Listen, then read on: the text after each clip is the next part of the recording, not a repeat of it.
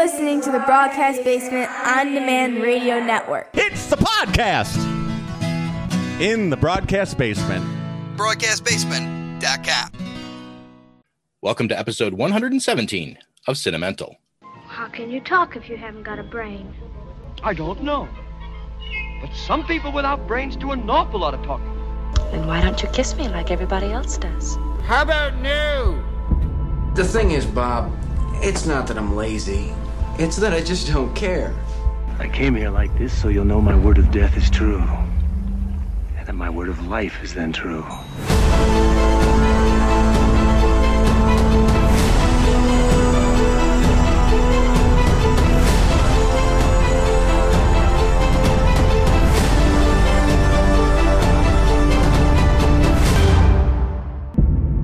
Hello, everyone, welcome to another episode of the Movie Podcast that we can only hope you enjoy listening to as much as we enjoy making. My name is Stephen Novicki, and as always, I'm here with my co-hosts Hassan Godwin and Latham Conger III.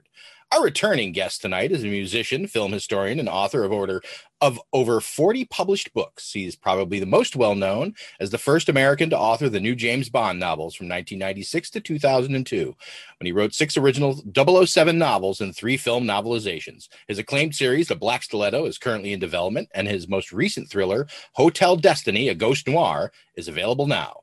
Raymond Benson, welcome back to Cinemental on a very quick turn, on a very quick turnaround. But Yeah. uh, you you hit me up with an idea and I liked it, so I said, why not? Usually it doesn't bite me in the ass. Well, thank you, thank you for having me back. It's always a lot of fun. You're always Good. welcome back. Good. Good. What's with you? Uh-oh. Said I good. have a feeling, I have a feeling good. Latham hates my movies again tonight. Oh boy. Oh Got boy. Here we go. We better uh, it. we better I didn't hate your last movie. We we better suffer from consumption. Uh Raymond, Oh. what'd you watch what'd you watch this week? Oh well, uh, ju- I just posted uh, my review of the Fortune Cookie, Billy Wilder's movie. Okay. Um, the Blu-ray came out, so you know I, I reviewed the new Blu-rays for Cinema Retro, their website, and I just uh, the Fortune Cookie just came up today. That's a funny movie. Uh, Walter, it, it's the quintessential Walter Matthau movie for sure. Is it is it supposed to be funny though? Oh yeah, it's a comedy. Okay. Yeah, it's All right, Billy then. Wilder. Um, yeah, Okay, it's very funny. checking. When when's it Some from? movies were funny and they weren't supposed to be funny. N- 1966, and Walter Ma- Walter Matthau won the won an Oscar Oh. for it. Wow. So yeah, and let's see what else. Uh, we've been watching a lot of you know shows like Ted Lasso and uh, the oh the White Lotus is fantastic That's what I heard. on heard. Amazon. I mean on on uh, on HBO. Uh, it, it The is White really Lotus? really really good. Okay. Yeah. Raymond, did you watch? Uh, Yeah, I'm waiting for it to uh I'm waiting for it To to, cycle through so Yeah, that I dark- can watch it all. It's it's uh, written and directed by Mike White. Okay. So uh, Did you watch uh, Mare of, of Easttown? Uh, no, no, I have not. They're comparing it to that. They're saying it's like a companion series to that. Oh, wow. Well, is that a, is that What's a the premise HBO. of White Lotus? it's about some very messed up people, rich people going to a hotel in Hawaii, and it's kind of an ensemble cast, but it's it's a dark comedy. It's it's messed up. it is. Uh, I'm Uh, writing it down right yeah, now. it's it's really cool. Good for HBO because they've been hurting since they lost Game of Thrones, according to them. Yeah. Right. You know, so it's good that they have they're having these uh, two And, you know, Well, Mike critically White acclaimed is Do we know how to many back. how many episodes this White Lotus will be? six. Okay. Yep. That's yeah, it's it? a limited. Wow. Yeah, yeah, the standard of the new the new uh, television let- season. We're just gonna get less and less. Soon it's only Yeah, gonna be it's, right, it's, two. a, Mr. it's, a, it's a one season thing. It's a limited series. So. Yep. That's good. So it's a Yeah. mini series. Good. Good. Good. All right. That's it. Now, That's now it. are we ready to drop the acid? Nope, you got to go through what I watched. No, you Oh, always all right. Okay. Go I through forgot about that. Magnum opus. so uh continued on uh i was i watched a few other things this week on the on the tv instead of uh ncis so uh i only saw a few episodes so i'm still in season 10 of ncis i watched a three-part netflix series on john delorean called myth and mogul that just dropped this week. Uh it was okay. It wasn't uh it wasn't that. incredibly interesting. It didn't they didn't really seem to carve you know carve any new ground with the story at all. I just i mean it was, a, I don't- it was okay um, and then I started watching. I'm I'm 15 minutes away from finishing a six part series called High Score, which is essentially a history of video Oh, game yeah. series on Netflix, which I which is uh, which has been a lot of fun. Um, just from every aspect. So, and uh, and then we continued on below deck Mediterranean. So, I watched th- one of the the newest Bruce Willis straight to streaming release with uh, Megan Megan, Fox. Fox. Called uh, Midnight in the Switchgrass. she still just does not do anything for me. I sh- I still think that she just is not a very good actress. Just plain and simple. I, I, I don't know what it is. Uh, I, I I hear people be like, "Oh no, you can't judge her on this. You can't judge her on that. You got to see this." I liked her in Jennifer's Body, but I think that that was part of that character, so it kind of fit her. I think she needs to stop going after roles that are so completely outside her abilities that it just makes her look like she's in, incapable of being the character she's supposed to be. You know? I mean, she was she had fantastic scenes with Bumblebee. Yeah. yeah, she was she was great in the Transformers films. Really, she a, a bright spot. Are you are you saying that April O'Neil is outside of her acting range? is that what you're? you April O'Neil was she in a was she in a Turtles movie? Yeah, yeah, the both of them, the two Michael Bay Turtles movies. That's she's. Oh, April I had no idea. I've never seen them. Okay, I, it's quite possible that that And would I'm be not fine even- then. I'm not No, no, fighting no, you. I'm, that's quite I'm not possible that would be questioning you. I'm just saying. Um, it's just that you well, well, the- my problem is is like I'm sorry, but as soon as I see it, that trailer for her uh leading the spec ops, the the black ops crew in Africa fighting a pride of lions called Rogue that came out last year, I'm like, I'm sorry, Megan Fox spec ops? No, that's not happening. That's just that's so far past believable. I can't even watch the trailer for this movie. Helicopter. The it's tunnel. helicopter in the tunnel all over again. Uh, so then I watched a a kind of a amusing 80s uh, horror film called Cellar Dweller, which was about a cartoon art. Have you seen you know this, Raymond?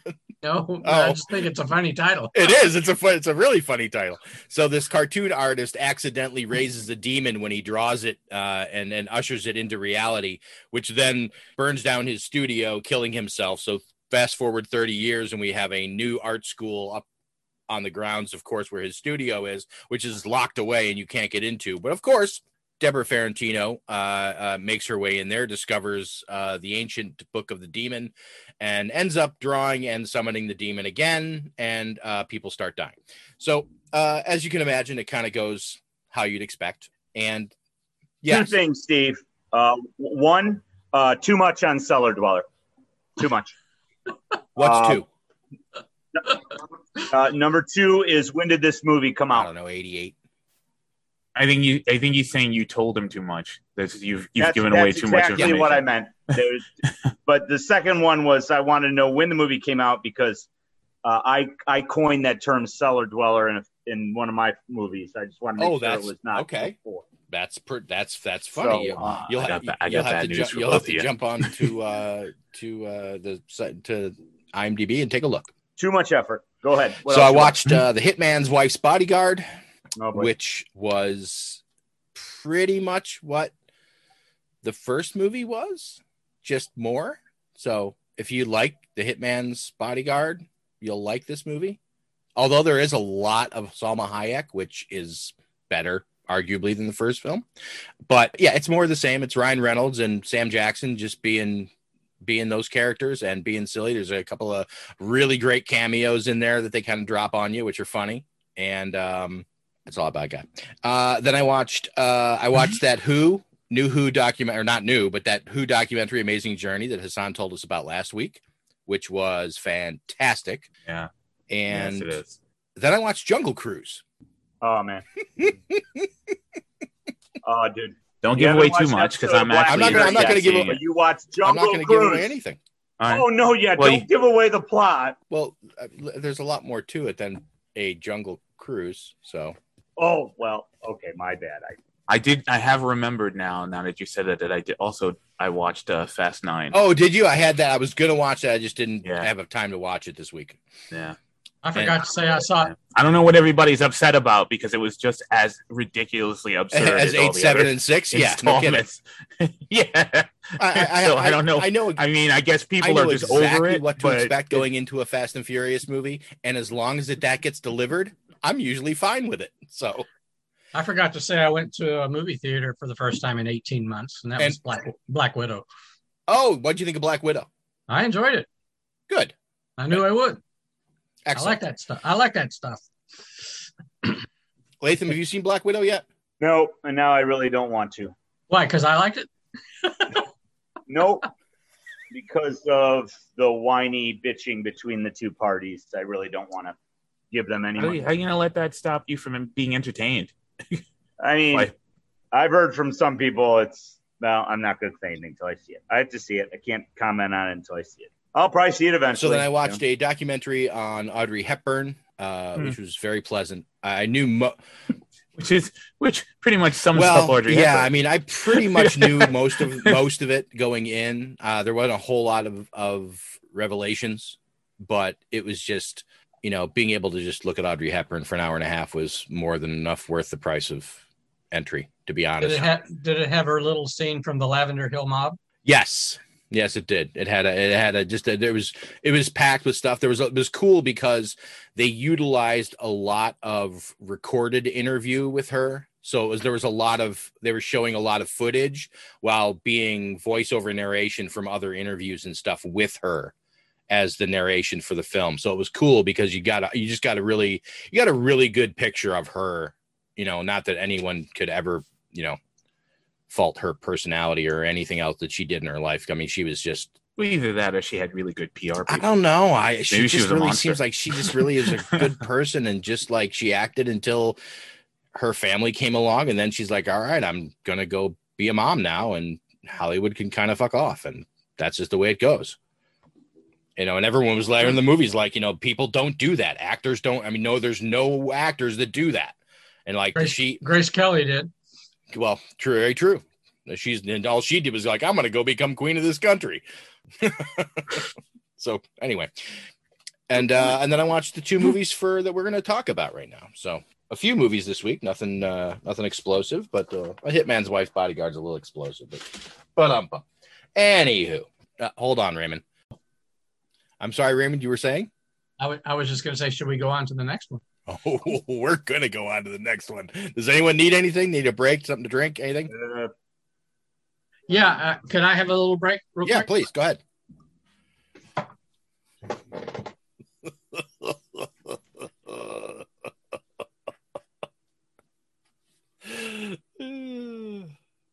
Oh, I goddamn smelly fucking hippies. God damn, this was. But man, yeah, I was surprised. I, but I was absolutely mesmerized by all the non-concert footage in that movie. That was, I would love to, yeah, just, I, I just want to see more of all the behind-the-scenes stuff. That's, Yeah. that's what I want to watch. More interesting as a time capsule. Well, I mean, a little less of a porta potty exchange, but yeah, things like that. Yeah, they probably didn't do that more than once They, or they, twice, but yeah, yeah, but they went in depth into how into what the guy and the guy found a cane. Hey, someone left their cane in here. I'm like, holy shit! someone's limping. They had for one of the releases in the theaters back then. They had that smell-o-vision, so they had the porta potty smell in the theater, so you could smell all the fucking shit everywhere that was going on. No, they didn't. No one ever did that. Uh, Maybe you're they right. maybe maybe You're they right. maybe they taped a urinal cake under the seat. The freshly cleaned Port-O-San. Why would anyone make their movie theater smell like shit? the guy they interviewed when he came out of it, the movie's going to be called Porter Sands. Like, oh yeah, far out. That was Like- the best. That and when they were talking to the girl who worked at the medical tent who called everybody a cat. Oh, then this other cat came in and he was talking about. then another cat asked me about his crazy eyes, and then he's like, "Did they have crazy eyes?" She's like, "Oh yeah." It's He's- three she's hours. going on the It's explanation Three of- days of peace and love. It's three hours of fucking zoned out of their mind. dealing with fucking lunatics. 72 hours of dealing with lunatics. Pretty much. That and the shots of the field at the end where it's just nothing but just muddy blankets and bullshit. And Yeah. garbage. Yeah. Oh man. I have to say normally I would not be uh I had I had you know for from right for as far as my love of music uh, documentaries go, I just this one was never on my radar ever. I just had it was just like, eh, whatever. Cuz honestly, I didn't I didn't a I didn't know it was four hours long or three even three hours long. I didn't know it was that long.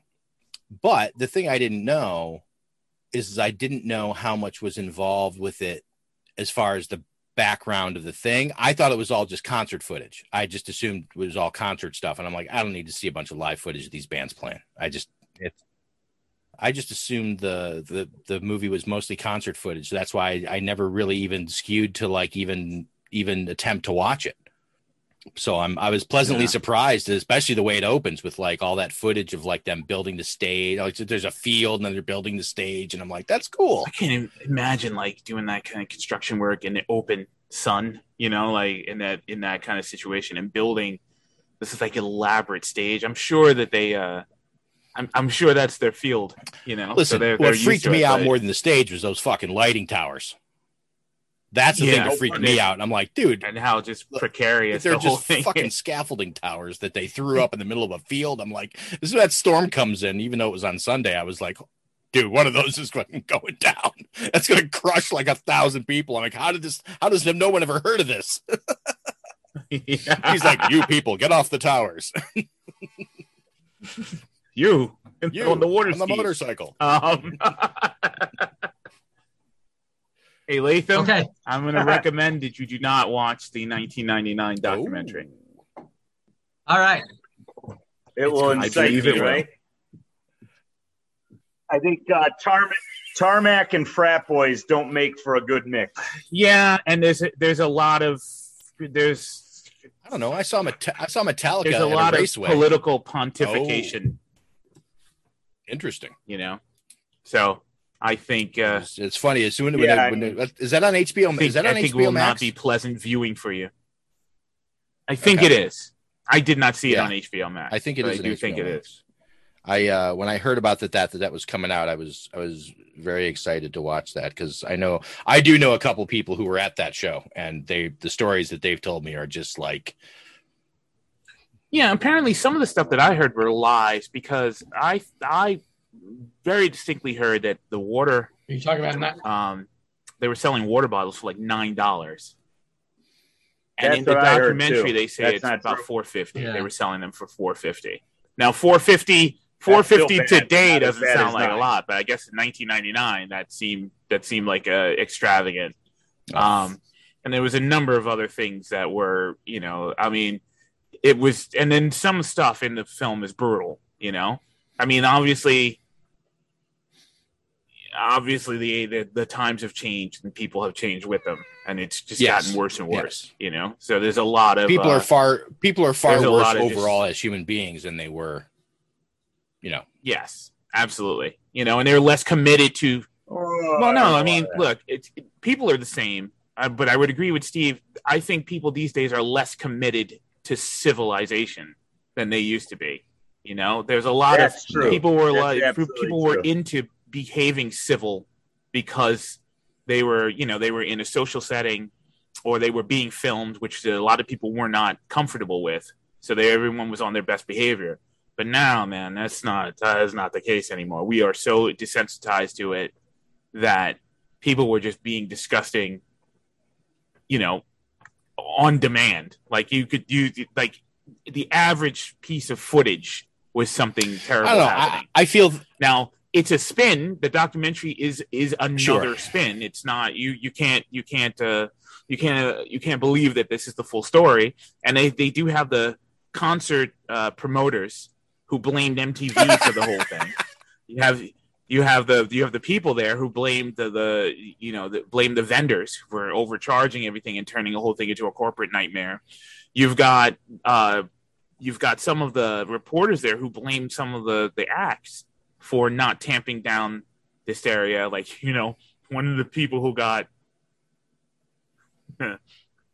one of the people who got most of the blame was Fred Durst. Shocker. You know, who I'm laughing now just because of that that photo that was released of him recently, where he looks like a yeah. Uh, they they had a comeback performance at uh, Lollapalooza. But uh, so it's it's crazy. It's just a blame game that whole documentary. But it's a fascinating documentary, especially if you watch the 1970s. I'm documentary. totally gonna watch. It's a I'm gonna watch it completely tomorrow. different. Yeah. I can't wait. Uh, as they end to that segment too, I will say I am going to see one of the bands who played at Woodstock The original at Woodstock. Summerfest in about a month. Yeah. Let me guess. Uh, Santana. Trying to think of who's alive. Nope. Uh, Jimi uh, Hendrix. it would He's going to see be- Hendrix. Richie Havens. Uh, let me think. Um, well, it, it would it, it wouldn't be You- Crosby, he Stills, and. Nash, would it? No, no, it's it, it I'm, I'm probably not being totally fair. It's a, it's a, they're a different incarnation, but it's still, still, I think. All right, you gonna you gonna let us in on the? You want me to let you know, or you want to keep guessing? I Yeah. I, I don't want to Yeah. keep guessing. Jefferson Starship. Oh, Oh, okay. okay. I don't. Grace Slick? I don't. Grace yeah. Slick is Is she really? Yes, That's she fantastic. Because because Because let me she tell you a little story about the rabbit holes complained that I go that. down on a daily basis. So just a Rabbit hole. Yeah, that's all you did there. as real quick, real Ah, quick. So ah, I'm ah. going through and I'm watching. I'm watching Woodstock, and as stuff is popping up, I'm taking notes, and like I normally do, and and I'm just writing stuff down. And the thing with with uh with Jefferson with Jefferson Airplane came up, and I'm like, oh. And I saw Grace Slick, and the one thing I always remember about Grace Slick was, is I always just thought that she was just hands down one of the best looking like rock chicks of that era Oh, she was. and I was definitely. just like, was I'm like, what? what? And I'm like, great yeah, right. And I'm like, uh, I'm like, what is she up to these days? So I, you know, I jump onto Wikipedia, do a search for Grace Slick, start looking at it. There's a picture of her from like 2008. You know, hair's all gray, pulled down in a long ponytail. I was just like, look at you, Grace, growing old gracefully, no pun intended.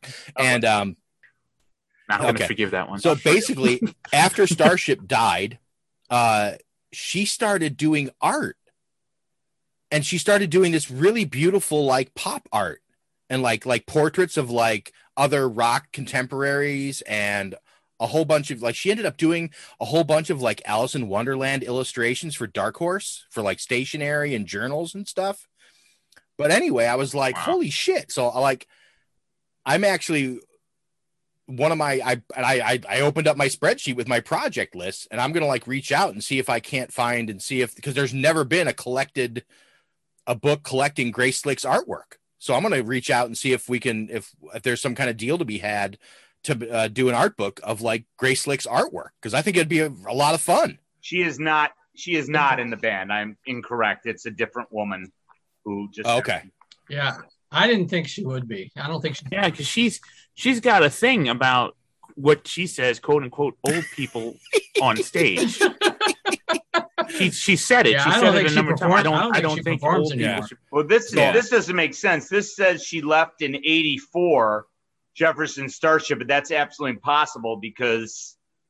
Uh Well, when did Jefferson Starship become Starship? oh, I'm sorry. You're right. Yeah, Starship. Okay. Yeah, you're Yeah, thinking yeah. Jefferson Airplane. My no, bad. versus no, he's thinking Yeah. Jefferson Starship versus Starship.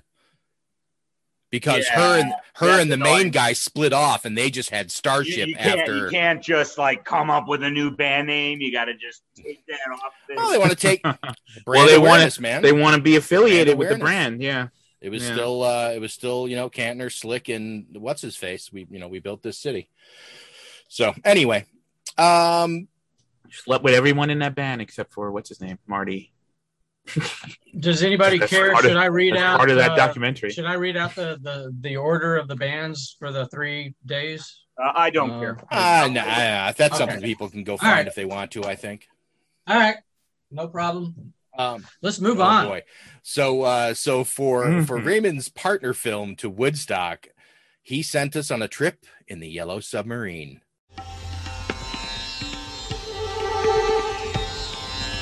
Nothing is real.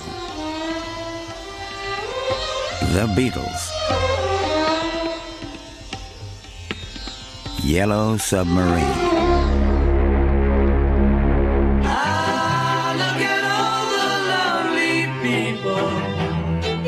Artwork, photography, landscapes painted with Beatles sound. Picture yourself in a boat on a river with tangerine trees and marmalade skies. We all live in a yellow submarine. The Yellow Submarine. Yellow submarine. The Forces of Good. The Beatles. The forces of evil. The Blue Meanie. You could pass for the originals. Well, we are the originals. It's all in the mind, you know.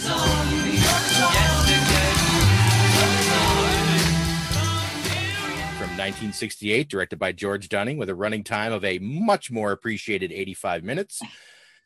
a mildly insane and deeply surreal trip of an animated film featuring the music of the Beatles, in which the Fab Four, voices imitated, are recruited to help rescue the world of Pepperland from the Blue Meanies. Raymond, Yes. I don't even I don't even know if I have to ask why this because I mean watching this film is almost self-explanatory, but why'd you pick this movie? because I love it, and Why'd- I actually like it. I like it us? more than Woodstock. I mean, I, it's one of my favorite movies. It is. It is so much fun, and I love the music. I'm a big Beatle fan. Uh, I thought the artwork. I mean, the artwork is very Peter Max like. It's very psychedelic. I mean, it's a very psychedelic movie, and believe me, back in back in the day, that was the way Yes. to see this that was the way. uh, and um, it's funny. I think it's witty. It's it's well written. The some of the lines of dialogue, the puns are great. You know, It's nonstop. You know, I like. It's like a fucking it's like a Yeah. fucking Zucker film. Every con you know, every know. time someone makes a comment, another one of the guys makes a comment about his comment. It's hysterical. Yeah, yeah, and uh, it uh, it's it's almost Terry Gilliam. Oh, the- you know, look, the, the Raymond, let me read you the very first note I have about this film. The very first thing I wrote was, I feel like I'm watching a feature length Monty Python interstitial. Exactly. I think uh, it's very much like that. Uh, it was almost the precursor to Terry yeah, I feel like that he Gilliam's, like uh, saw this movie artwork. and was like, oh, I should I should make a bunch of short animations and, and to tie these skits together in this thing we're doing. Yeah. right i just think you know it's clever it's fun. I think uh it's it it could be the most accessible of the four beatles movies. Um Wow, That's that's- something. uh Holy shit! uh i love i lo- absolutely. I mean i think a hard day's night is the best beatles movie. Uh but uh yellow submarine is just can be enjoyed i think by everybody. I mean it's it is a you know i think it's it's a kids movie but I think adults can appreciate it and like it just as much like say you know a Pixar movie today. Um, you know, there's a lot of stuff in there for adults, Yeah. but kids like yeah, it too. there's a nostalgia connection versus a really connecting to adults with the story and script level, I think. But yes, I agree with you. I think this is a movie that can be enjoyed on on multiple levels. I think kids are going to like it because there's lots of weird creatures and bright colors and a lot of action. But you know, even if they don't know who the Beatles are, you know, there's music involved. And it's still a, a movie you could throw on in front of a bunch of kids, and they'd probably get something out of it. They may not get everything, but they would probably right. get something out of it. Um, Well, I mean, like you know, my son loved it as a kid, you know, um, and you know, he uh, he didn't get all the jokes, you know, all the lines of dialogue are more for adults, uh, but he loved the movie because it was. I cool. It I had fun. I had never seen this. Uh, again, this was just on a list of things that I you know should watch. I loved I love the Beatles. Uh, I uh, I, I feel like if you don't like the Beatles, you have a zero interest in seeing this, which you probably wouldn't watch a Beatles movie if you weren't a Beatles fan. So that's fine.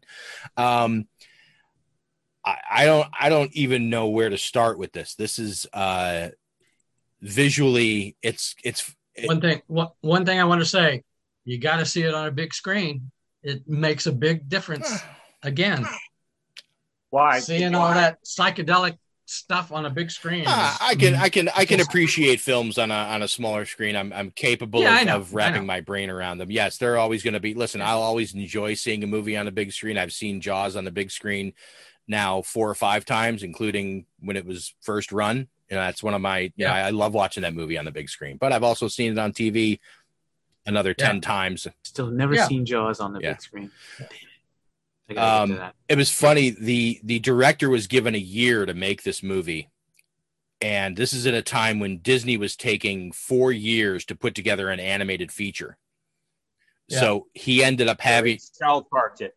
Well, no, he basically quadrupled his staff in order to get everything done in the time frame, thusly completely losing his pants uh, in the making this movie. And what little movie he because he took his payment up front, and he ended up when it and when Oh, the when, when the production ran over budget, he ended up just dumping it back into the movie. So the director made no money, and he he never made another feature after this. Wow. This was like his his one shot, and it was funny because the Beatles came in.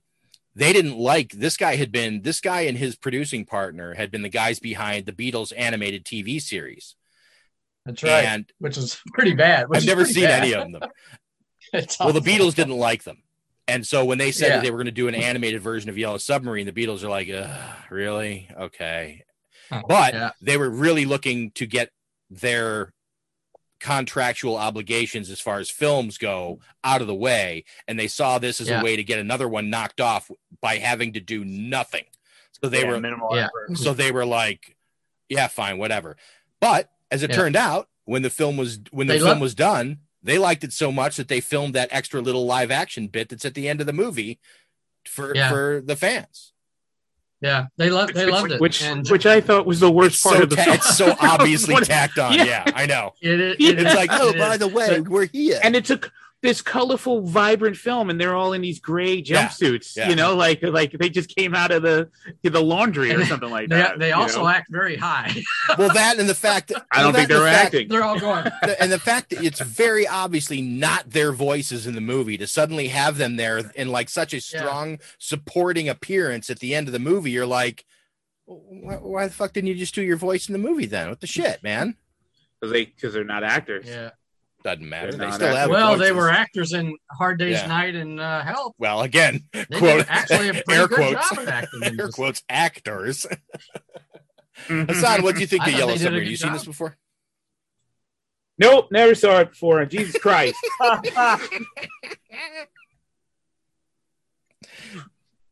what the motherfuck was I watching? Oh my god!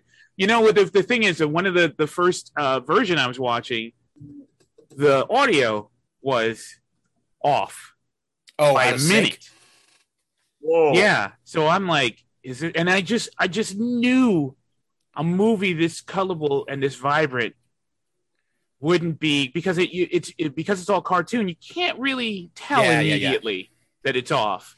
So, but I mean, the first because it was off, the first, I don't know, um, the first like 30 and a half seconds were silent even though a lot of stuff was going on. So I knew for a fact that like there's no way that this is a dead silent film. You know, like it, they they wouldn't have started this multi-million dollar movie off like that. So you know, when I finally straightened that out and I found it, and I was able to watch it, it's you know it's fine. It's a very straightforward um, narrative of you know this fantasy place that gets overrun by these bad people. And then you know someone runs away in his in his, in his yeah the blue meanies in his in his yellow submarine to go get help, and then the help he he happens to on or happens to find are the Beatles. so great It's fine. Um, it's it's bad shit. It's a bad shit film. It is funny. I did laugh a couple of times. It's very British. I don't. It- I don't. It's very British. Yeah. The comedy is very British. oh yeah I don't. You know. No. I mean, I and I. I love British humor. I love. I love dry and, and sarcastic wit and all that. But I didn't love the art. That's just me. It's a quirk. I just didn't love that. I don't. I didn't really love that animation. That doesn't mean that the movie that I Mhm. didn't like the movie. Um, you get used to it really fast, and there was nothing really because I really don't like Bakshi art. I don't. I don't like his his uh, animation, and this kind of just sort of almost reminded me of Bakshi work, except it's not nearly as you know rough, grotesque yeah. and deformed, and you know, yeah, stuff is very exactly. clean but it was very So- 60s pop art it's very It's yeah, holy It's- crap! It's it's like it's just it's just it's just LSD, you know, it's animated a, it's LSD. a, a That's Czech exactly what. German production designer. His name was Hans Eidelman. He uh, was hired to do the the designs for the movie, and then he sat idle. They hired him, and then he sat with nothing to do for two months, and he got really frustrated, and he just wanted to quit and go home. So he basically sat down one afternoon and he just started scratching out all these drawings, these rough sketches of character designs. It was just going to like give all the character designs to them and be like, that's it, I'm done. See you later. And he handed them all to the director, and the director loved everything as it was. And he's like, this is all awesome. I want all this. He's like, I want you to production design the movie. And at that point, he's like, what? Wow. He's like, I want you to design Well, I'm everything. going home. He's like, not just the characters. F you, I'm yeah, leaving. you know. And at that point, he was like, Oh, all right, well, you know, and then and I'm very. It I got my it- plane ticket It already. felt very uh, influenced by Peter Max. Oh yeah. Oh, it Peter It. I mean, you can see Hans Eidelman's work is very much in that vein, especially if you look at his body of work as a as a pop artist versus just this stuff. Especially this stuff really Yeah. stands out, even against his Yeah. other non this non film work that he did. But I mean, it's it's it's. I enjoyed it. It's just a lot. Of, it it is. There's uh, yeah. I, It's not my it's not my cup of tea for you know like uh like non-linear batshit. You know, like it's not. It's just not. That's just not me. I like I'm my non-linear batshit in chocolate flavor, please. Exactly. It's like that. I don't. I don't do caramel. I do not do batshit. This is more tutti free. Um, yeah, exactly, sir, sir. I don't want to have to call the manager. I don't want to Karen, but you you've given me the wrong flavor. But I think it was. I mean, and, and I know it's a classic. So you know, and, it, it, and for having not seen it, and I didn't know it was anime. Oh, really? I really didn't. Yeah. So like, so I saw a couple of clips from it, and then I, I sped forward a little bit. I'm like, wow, this, okay, it's an animated film. All right, okay, I'm in for it. I'm strapping in. I'll, I'll do it. I'll do it. And yeah, I just I I watched that coming off of. uh I think no, I watched Yellow Submarine first, and then I watched uh Woodstock. Luckily, because I would So not have had you were able to bring you back Yellow down Submarine after slowly. yeah, exactly. It's, it's it's kind of a trip hearing both versions of uh, uh, "Help from My Yeah. Friends." You know, the Beatles version and the Joe Cocker version. Uh, you know, in in that kind of succession, I do prefer the Cocker version. I know the Beatles originated the, the song. Um, I love I like Beatles music. I you know I'm I'm not 100 percent into them, but I am not not into them, and I do I absolutely recognize that the the un the unprecedented contributions they have to the genre and i you know and so that was great and i and i know the music enough to know each and every one of the songs that was Yeah. in the movie and even some of the musical cues of the songs that weren't Right. quite in the movie but there are musical cues from other songs that are in the music movie. So that was fun. Um so i enjoyed it. It was it i wasn't ready for it. I was not i was not prepared for what i was going to to, to see. But uh but yeah so you know thank you raymond Oh, you're welcome. i, Well, you know, I the- am the- going to need the two i am going to need to see a psychiatrist but thank you very much for the Well, for the experience the the two trip movies from 1968 were Yellow Submarine and 2001: A Space Yeah, Odyssey. this, this one's you go 2001 to take you out. yeah and Yellow Submarine brings you back. yeah or or yellow submarine is exploring where you've Yeah, gone maybe. when you go out Right. in 2000 and then you could use woodstock to Oh, bring you you back go. you know once you see the guy in the porta potty you're like oh, Oh, now i'm on I'm earth back. again i'm it's it's, No it's all pooping on working. Alpha Centauri. so yeah i chalk me up to a to a to a light Right on. i enjoyed Mike? it You had have you, had you seen this before? No. Um, I am a big fan of British music, as Steve knows. Um, I think in the context of kind of what I said about Woodstock, of you know you're going to be into the movie as much as you like the music. I think it even um, means more here. But I mean, at, at least in the in the in the respect that you know you're going to be hearing the music from one band. And I've never been a big Beatles fan. I've tried. um, I've listened to a lot of their stuff. It's hard and- hard to avoid. yeah, growing I up mean- growing up when we did, it's hard to avoid the Beatles. Yeah, and I and yeah, I get is, there are Very much plenty so. of songs I had heard by them that I didn't even know it was them, and then found out later. And then certain friends of mine said, you know, they liked them. Certain friends' parents said they liked them, and I just, I, I, don't- I don't know. There's something that just doesn't click with me with them, and um, that probably hurts my enjoyment here a little bit. Now that being said. I mean, there's nothing but crazy creativity going on here. I mean, obviously, so much so that it overwhelmed Hassan's senses, um, and and, no argument and and mine a little bit too. I mean, it. I I, I didn't. I, I like seeing stuff that's just especially stuff in the past that's way out there. So again, you're trying to remember when it came out and how it would feel to be watching something this crazy back then. And I think that's that makes it interesting to watch now.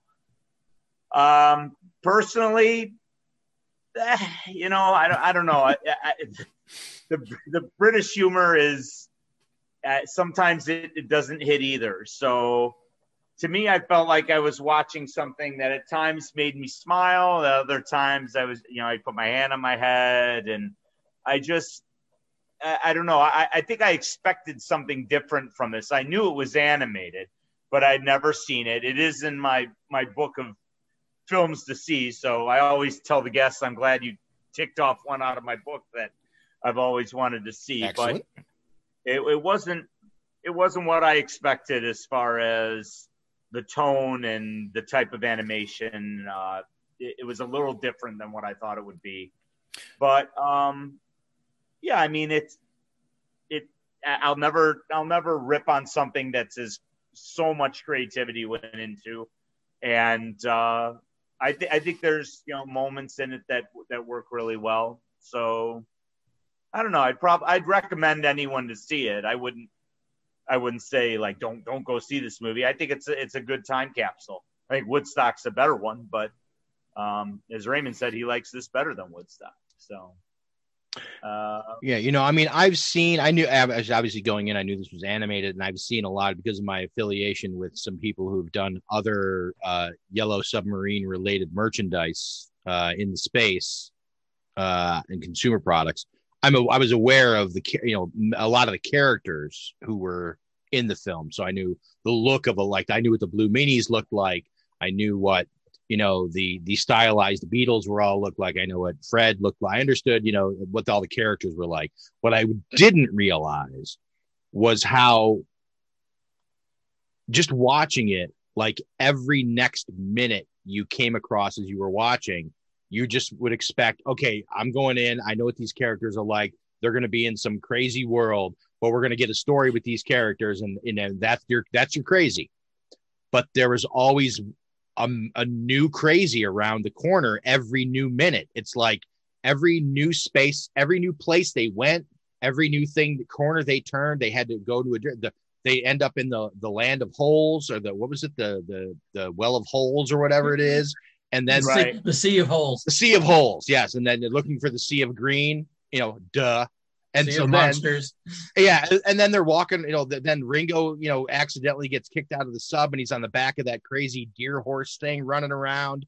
And it's I just like let's let's why don't why don't we it's save like him? You if know, this was like this- seriously, that- that it's- this casual movie suggestion. was like if I don't even know if like if Chuck Jones decided to animate a Salvador Dali painting for an hour and a half. That's what this movie is like, especially when they're on their way back to Pepperland. Because like every other minute is some crazy new creature, like it's just a boot with eyes.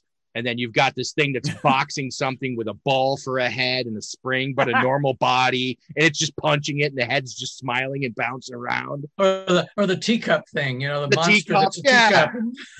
Yeah.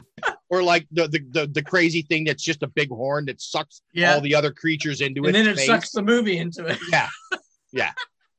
Just I mean, just I yeah, I it's- I can't I I'm not a I'm not a a, a hallucinogenics guy, but I can't I mean this is literally what I feel like the closest thing to being on hallucinogenics would be for a straight person. You are right. So yeah, uh, there there's my there's my verification. That's a good way to describe it. Yeah. Yes, it's This exactly like exactly that. like this. In which case, I, I'm I'm rethinking my position because I was really entertained by this. Just not the brown acid. We're going to stay away from the brown acid because I hear it's bad. Well, you know, I, I am Yes, a big, do you know I am a poison? big Beatle fan. I, I would say they're my number one band. The Beatles are my number one band, and so I absolutely love every single song they ever did, every album. Uh, I've been into them forever. I when John Lennon was shot, I went over to the, the Dakota. I, I lived in New York and stood outside in the sleet uh, with you know 500 other people singing "All You Need Is Love." Um, My buddy, my buddy Walter lived around the corner. The, their apartment faced the side of the Dakota, wow. and he was working in his studio that night. And they heard he heard the gunshots. oh my gosh. He was working. He was working drawing, and they, he heard gunshots. And they went over, looked at the window. They didn't see anything because they couldn't see the front of the building. But oh. he he was just went back to work, and then literally later that day they heard what happened, and he was just like, "Wow, I think I heard that." Well, I'm I moved to New York in '79, and I lived on the Upper West Side, really close to the Dakota. And I had friends who would say, "We saw John and Yoko pu- pushing the stroller," you know, and and they we said hi, and they said hi. There were, you know, and I Yep. kept saying, "I'm going to see them one of these days. I'm gonna I'm gonna see John." You know, and then boom, he got killed, and and I, um, I I had the literally. It's funny you say that, Raymond, because I literally had the exact same feeling when I moved to New York in 2007. Um, I, I wasn't living in the city, but I was, you know, in my brain, in my in my in my celebrity brain, I was like, I'm gonna at one point, I'm gonna be in the city, walking around for whatever reason, and I'm gonna bump into David Bowie. That's gonna happen. That's gonna happen. And my and my the only person who would who I would be dumbstruck in meeting. That's the Oh, that, yeah. I'm, I'm gonna run into him. well, I would be too. And then I mean, so and when so when David Bowie passed away in 2016, I was just like, oh, Uh, that's it. I will. yeah. I have. I have no one else God I damn it. ever will be dumbstruck by it. Well, in the 11 years I was there, I did run, you know, see a lot of celebrities and, Sure, and sure. bump in. There was one time where I actually collided. We weren't look. I neither of us were looking where we were going, and we turned a corner, and I collided right into Andy Warhol, oh wow, and we both went, "Oh, excuse me," at the same time, simultaneously. oh, excuse me, and then walked on, and I Right. just kind of went. you're like, hey, wait a second. Aren't you? It's like when, Andy when that's like when Deirdre ran into uh was walking through the Palisades Mall and and walked right into J.K. Simmons. Oh wow.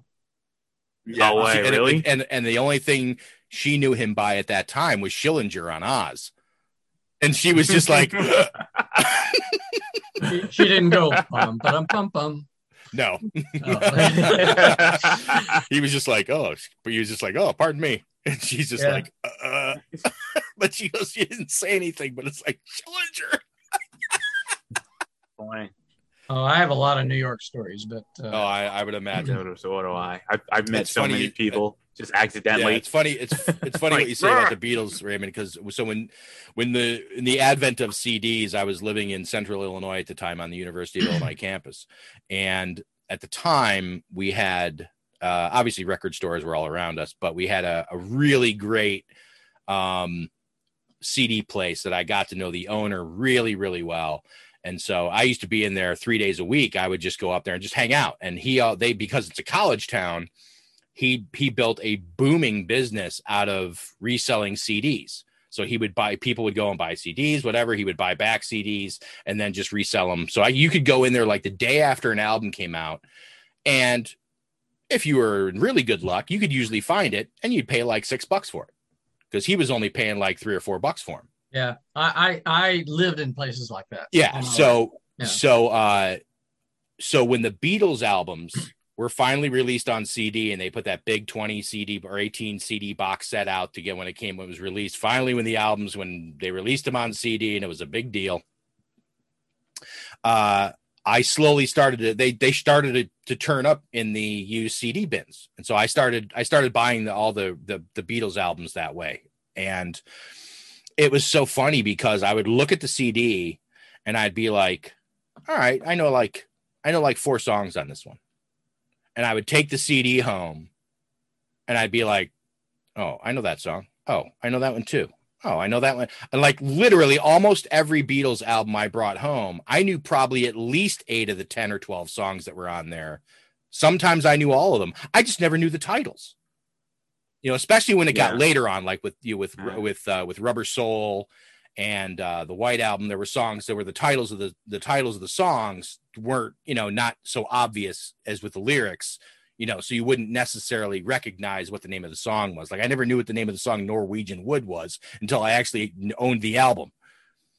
But that's the same. That's the same story I had with the the Eagles when the, you know. Oh, like, right, right. Watch that documentary. It's like I apparently I'm an Eagles fan because I know every one of these. I didn't even know these were Eagles songs. You know, half of the F- you know, FM so- radio indoctrinated you on that stuff. When we were yeah, you know, it's Yeah. just like I know that song, I know that song, you know. So, and the same with with the Beatles. There was a they did that documentary like twenty something years ago um about it because they re they The finally- anthology, the Beatles yeah they released Yeah. their anthology Which was And really they had this yeah this very short this you know it's- excuse me three night kind of documentary on there Yeah, it was which it was, great. perfect. And I and I wasn't a Beatles fan, but I as in watching that, I'm like, I know all this music. Like I just grew up with it, so I just naturally know most of it. But like Steve says, I didn't know any of the names of it. So they would be Right. there would be songs that I really like. And this is pre-internet, you know. So you'd have to buy. I I remember buying like three or four of the anthology volumes just to get like one song, but not knowing, you know, just So uh, you were getting like had to- 18. yeah, it just had to be like Russian roulette, like trying to hope this is on. I hope it's on this album. I hope it's on this album. I hope it's on this album. So it was really funny. it's it's it's really a trip now to be able to pinpoint a a sound, you know, Mhm. to the to the exact date of when it, you know, who made it, when it was made, when it when it came out. Because before that, it was a it, it was like a scavenger hunt to try to find Yeah. music in the old days, and people do wanna- not appreciate that. I want to bring up another thing about the movie. Um, you know, it, did have the Beatles music, but the score by George Martin is really good. It is. It is. It, The it- background it- score. It fits very well with Yeah. the, with the with the music that they dropped into it. You know, because they gave him a handful of songs, and then they did four new ones for the for the movie, Mm-hmm. uh, which would have ended up obviously on the Yellow Submarine album. But like, and uh, and then apparently on the original cut or the U.S. version of the film, the sequence at the end with "Hey Bulldog" wasn't on there, and they Well, restored. yeah, they it, it was. It was actually when it was first theatrically released, they cut out "Hey Bulldog" everywhere, not just Oh, okay. America. Yeah, and so it was put back in for the you know home video. Yeah, yeah. Thank goodness, because that's a great sequence with that that whole thing. Oh, I know. Yeah, it's a great That's song. awesome. I love the song. Oh yeah, too.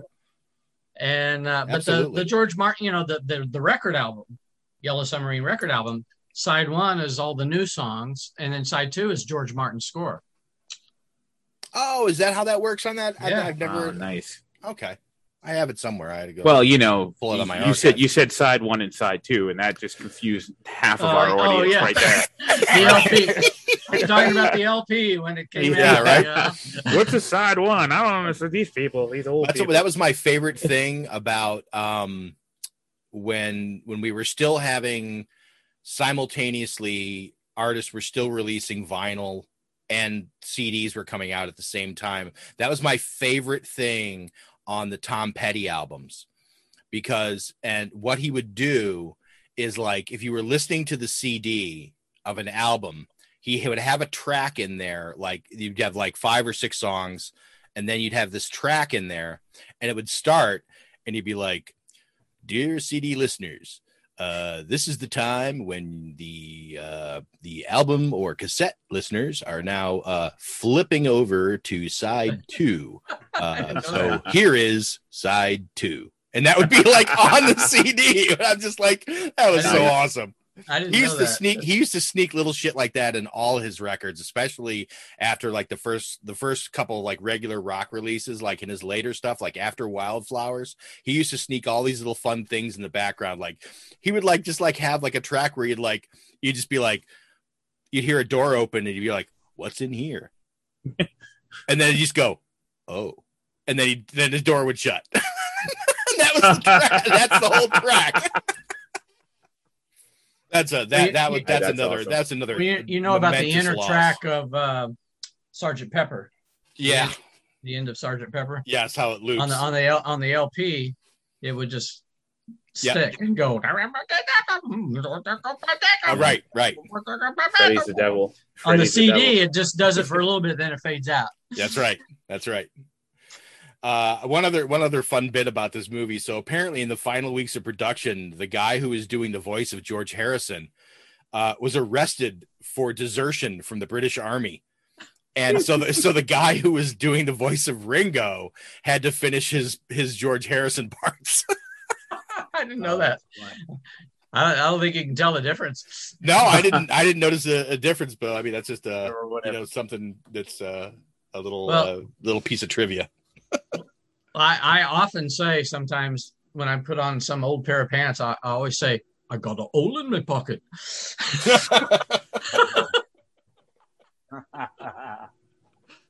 It's just such casual like absurdities, you know? Yes. Ah, like, yeah, Yeah. You know, nah, just, and then he's just like, yeah, all right. Well, obviously, if you had a hole in your pocket, you would use it to get these people out of this bubble. I mean, duh.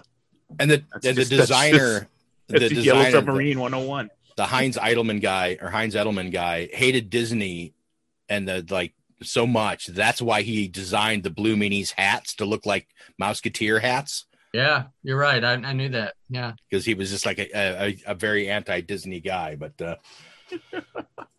so funny. And I didn't, and, and, and I and I didn't, uh, and I'd never heard this, but apparently at one point, um, there was a a sequel being worked on called Strawberry Fields Forever that was going to be done with this, and it was going to be the first. It was going to be the first computer generated movie ever made.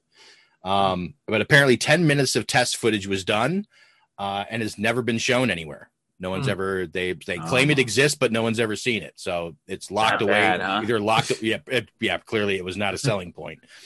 And then and then I also found, uh, and this doesn't surprise me, but um, apparently in 2009 uh disney and apple announced that bob zemeckis was going to do a remake of this film with uh you doing with cg and motion capture like uh, Ooh, like no. the beowulf or like beowulf or polar express Uh, ooh, I hate, I hate and, that.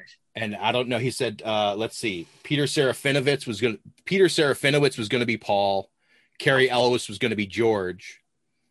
Uh, David Tennant was in talks to play the Chief Blue Meanie, but uh, eventually, uh, they said they cooler, had- cooler heads prevailed. Cooler they heads had, they had a deal in, they had a they had a deal in place that if the movie had, was going to be if the movie came out and was successful they would have taken it directly to broadway and also they had a, a, a contract in place for cirque du soleil to create a show based on it as well now as it turned out eventually that was all done with love Yeah, and Uh, which the is a great show if you ever Yeah. get to see it. the Beatles production. But um, but yeah, apparently Disney shut down Zemeckis's film uh in 2010 due to the uh, unsatisfactory performance of A Christmas Carol. Um, and Oh, pulled man. and pulled the plug in 2011 due to the massive failure of Mars Needs Moms. That's one of the top 10 uh, biggest lo- uh, losing movies of all time. Mars Needs Mom. Mars Needs Moms. Yeah. Along Yeah, with just- Stealth and um, and a bunch of other, other movies that you know you either heard of or never heard, heard Yeah, of. But yeah. But uh, yes, that was that. Uh, that was a in no unequivocal terms that that movie is a trip, man. That is That is that is the That- definition of a trip. yeah it, it is it is something to, I, I would i would recommend that movie to almost anyone just to just to experience because it is such a visual tour de force of just of just uh, like there's literally something new coming at you every minute of that movie and, and And it's does pretty harmless. It's not. Yes, There's, there's not. yes. There's not a lot of subversive anything in it. You know, it's just. Oh. It's just kookiness. You know, it's yeah. just plain kookiness. Not a whole lot of extremes. You know, it's funny when it first starts off and they do the Eleanor Rigby bit at the beginning to the to the rotoscoped uh kind of almost like London backgrounds kind of activity going on. You're like, this is kind of it's a weird it's a weird introduction to the movie knowing that that animation style is the main part of the film because you're like well Yeah. how what are they doing how are they setting this up and then it just kind of gets into it and you're like oh okay we're we're here and ha- it's happening and you know the narrator comes on and starts talking about pepperland and all that fun stuff and then it's just the blue meanies attack and it's and it's on so but uh, that was And in you know, in 1968, you didn't see rotoscoping or any anything like No, that. no, no, no. You know, it was all pretty pretty Yeah. new.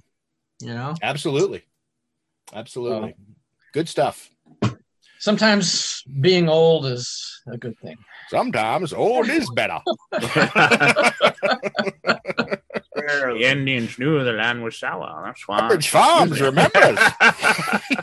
Back in my day, before cell phones and Oldie, computers, oldie timey.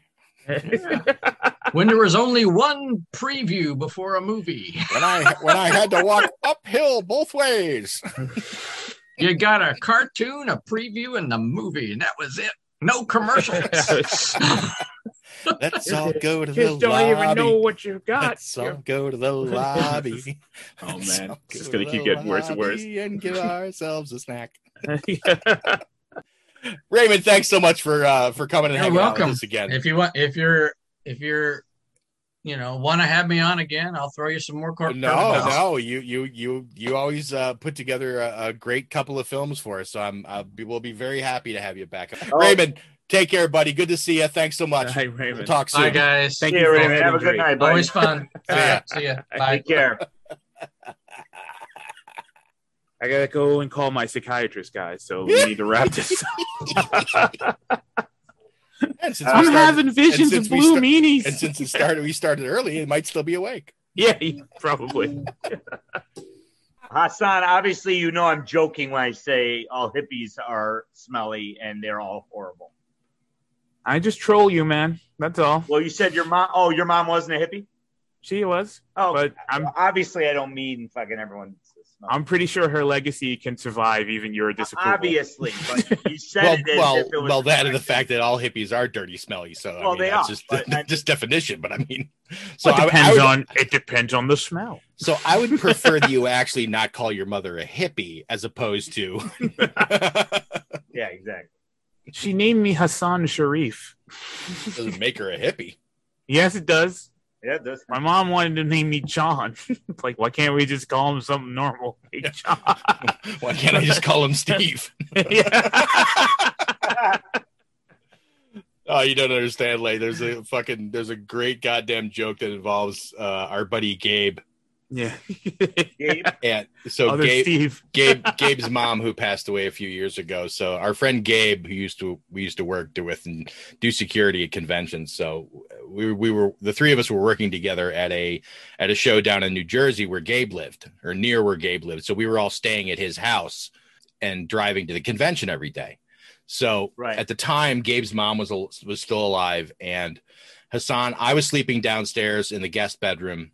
Uh, Gabe was obviously in his own red room, and then Hassan was sleeping on the couch in the living room. And and Gabe's mom refers to Hassan as Steve in one conversation, and Gabe goes, "Mom, his name's Hassan," and she's like, "Why can't I just call him Steve?" and, we're, and me and Hassan both just bust out laughing. Oh my god. Because his name's Hassan. and after that, I was other Steve. That's, Yeah. that's, His that's, mom, his mom was like a hundred percent like Jersey Italian. Like, Oh, yeah. but she was so funny. And that's the that is the weekend I discovered that the Italians call tomato sauce gravy. Yes, that's right. I'm like, I- "Yous want- I'm- I'm right like, there with you." Yous want the yous want gravy on You your spaghetti? on I'm like, why why would Yeah, I? yeah, I know. like, why would I want gravy on That spaghetti? That's gross. weird. And I a- I- are you making a poutine? Yeah, I literally was like, well, I'll try it, you know. Yeah, and then it he, sounds like okay. I, yeah, and he pours tomatoes. I was like, what, what, what happened to the gravy? yeah, I thought you were putting gravy on this. He's like, what? What do you mean? That is gravy. You It fucking gravy. idiot. you douche. Yeah, what are you doing? What are you talking about? Oh my god. Hey, fun times, man. Those are good times. Those That good was, times. That was fun. Gabe is an old man now, according to him. With a real job pictures. and and you know just a a, a good and a old. fucking family. Like And he a- just it's this instant Oh, that family was instant. That was like just add water, instant family. yeah, Like just uh, like like yeah. big Jamaican big Jamaican family. Like Yes. instantly. Holy shit! Like I'm here now. Grandpa And these are my kids. Fucking grandpa with half his brain gone, walking around the house, turning the water on and going to bed. Yeah. They had that little uh that little game, kids or grandpa. The you kids know? are- yeah. yeah, Yeah, baby or grandpa. Baby or baby or grandpa. grandpa. Why didn't they, Why didn't LeVar Burton get the Jeopardy gig? I thought it was a done deal, and now it looks like he lost. he didn't. No, he gave it some other Nah, guy. this Mike fucking Richards. this fucking producer, this fucking producer asshole is trying to fucking nepotize himself into the job. Why? What? He was a producer. It was all over He's the the, he's an executive producer on the show. That's what Well, the, the, I the mean- big hubbub's about. He's trying to fucking wedge his way into that posi- into that I mean, job. if he tried out and did well, that's one thing. But if it's nepotism, It's Yeah, but I mean that's weird because it's all over the place. Like LeVar Burton's face is yeah, all I over mean, the they place. they attached basically made it like he was in no matter what, and now he's out. So that tells you how bad social media is. It's garbage. Social media is garbage. I mean, oh, the two of you. You It guys, is. you guys are just really really, is. yeah. No, you got. Uh, listen, I'm not. I'm not. I'm not disagreeing you with on on its face, but you guys need to tune your feeds better. Is all it comes down to. If you just don't see all this nonsense, you don't. You don't have to fucking look at it or think about it. It's a beautiful. it's it's, a- a beautiful thing. It's a cause. I mean, it's a it's a tool that's it's that's far too easy to misuse. I think that's the problem. I don't I don't think it should be abolished, but I think there should. Right. I don't and I think there should it should be oof the the, the terrible R word. I think it should be regulated a little better. I think And- and the- misinformation is killing In us. the, in the words of one of my favorite films, Hal, I don't grow weeds in my backyard so I can pull them. uh, yeah, that's All right. that's a good way to put it. Um, I'm just talking about the overall. Like me personally, I don't, you know, I'm not Right. affected by the internet because I don't use it to that extent. But I'm just saying in general, like the residual. Like I mean, we might be in another lockdown now because everybody thinks that the fucking vaccine makes you magnetic. That they're getting that that that stuff proliferates on the internet. I You know. I haven't noticed that metal stuff is supposed to stick to me now. Mm-hmm. Well, you you got the Johnson and Johnson, so maybe not. It's So the Pfizer you. people. We we we have 5G now in our heads, but I think the the Pfizer people and then the Moderna people are actually magnetic. They're they are now wait, wait, wait, what? masters we have, of we have 5G in our heads. What we are you have talking 5G about? in our heads. What do you mean, like the cellular Mm-hmm. the cellular service? hmm because it's done by Steve Steve Jobs. What's his name? And he put he puts uh, nanites in the the The vaccine, Vaccine. you dumbass. You didn't hear and the about this? vaccine is supposed to give us 5G. I told you I have my feeds tuned so Well, I don't hear is- bullshit. This is what I'm saying. Is that's the stuff that's out there. So like I get what you're That's the saying. fucking craziness that I avoid. That's really funny. I There's get what nan- you're there were nanites in the Johnson Mhm. and Johnson vaccine. That's the No, and story. all of them. All of them have a On all of them. microchip in them. It Oh. depends on which. It, it depends on which. Uh, I don't think a conspiracy theory you microchip would fit through the needle that I got the injection though, because that was a pretty small needle. It's a pretty small needle. I, I, I'm pretty sure that it wouldn't have fit. Well, either way, let's pretend you're a 53 year old Trump supporter who is behind this conspiracy, who's probably got about 25 years l- left of life, uh, uh, uh, 25 years of life left. I mean, what significance would there be of putting a microchip in you for your last 25 years of life? Okay. I mean, what importance do you have for the global domination of, of Well, whoever's in control of this? I mean, 25, 25 have to be years of being a mindless automaton moron. would still be 25 years of mindless People are so automaton. fucking dumb. I, I'm very sorry I brought this up. very sorry this happened. God, It's so funny because you it, you always make comments like this about the vaccine stuff, and I'm always like, huh? What are you talking about? Because I- I'm like, I just and I'm don't like, hear why don't- any of this nonsense. Why don't you know about these things? Why don't you know That's about the? good. I wish why I don't was you- like him, and I didn't. Why don't you know about the town hall with the woman who, who stuck keys to her breast, to her to her sternum, and said what? she's magnetic now because Oh, of the. Uh, God, the- I didn't hear that. What the? No, there's fuck? there's Wait, wait, wait, video wait, wait. of it. You Well, don't need on, to hold hear on. it. Are you talking about brass keys that are not ferrous and yes, cannot that are be not that, are, magnetic? that have no iron in them, so they Okay. can't be magnetic. But I mean, if you can find it, it's on YouTube. You can That's- you can literally find a video of the woman saying that, and then of course it sticks once because of condensation on her skin, Yes, and then it she's- just doesn't stick again. And she's like, "Well, it's not happening right now, but I tell you, it was happening the other day." So, and these people believe it. They believe it. Um, not my fault. It's not my fault. That is that is that is well, you know, you see, I watch that- a see, news- that's just entertainment value though. I watch a pretty good news program, um, modern news program called Philip DeFranco Show. It's on YouTube, and he's I, I like him. He's pretty moderate. He's pretty straightforward, and Do you consider he- YouTube to be social media? Yes. Okay. But he um he he he does news news and then sometimes he does gossip news. And just about every fucking thing, every fucking calamity that happens in the gossip verse is because someone tweeted some shit and nobody likes to tweet. you know? And it's like, well, if you didn't tweet it, you'd be fine right now. You you would no one would be at your house with with torches and pitchforks, you know, because right. You don't need to weigh the fuck in. You do, you just you just don't need to weigh in. Exactly. And none of these people understand that it's like a hysteria. It's like you know, like uh, like Latham was talking about, like the with the the social dilemma. It's it's not even these people act like they can't even control it. Like they have It's to be. It's funny. There's so many people. I, I have a lot of friends who do post a lot of political shit, and they've done it for not just the last four years, but they've always done political stuff, and they've always posted, you know, stuff. I mean, the last four years, some of them I had to I had to tune out a couple of them because some like crossed a line with me. Yeah. Um, and this Oh, is then like it's this very is easy this to is like cross being You don't want to cross that line.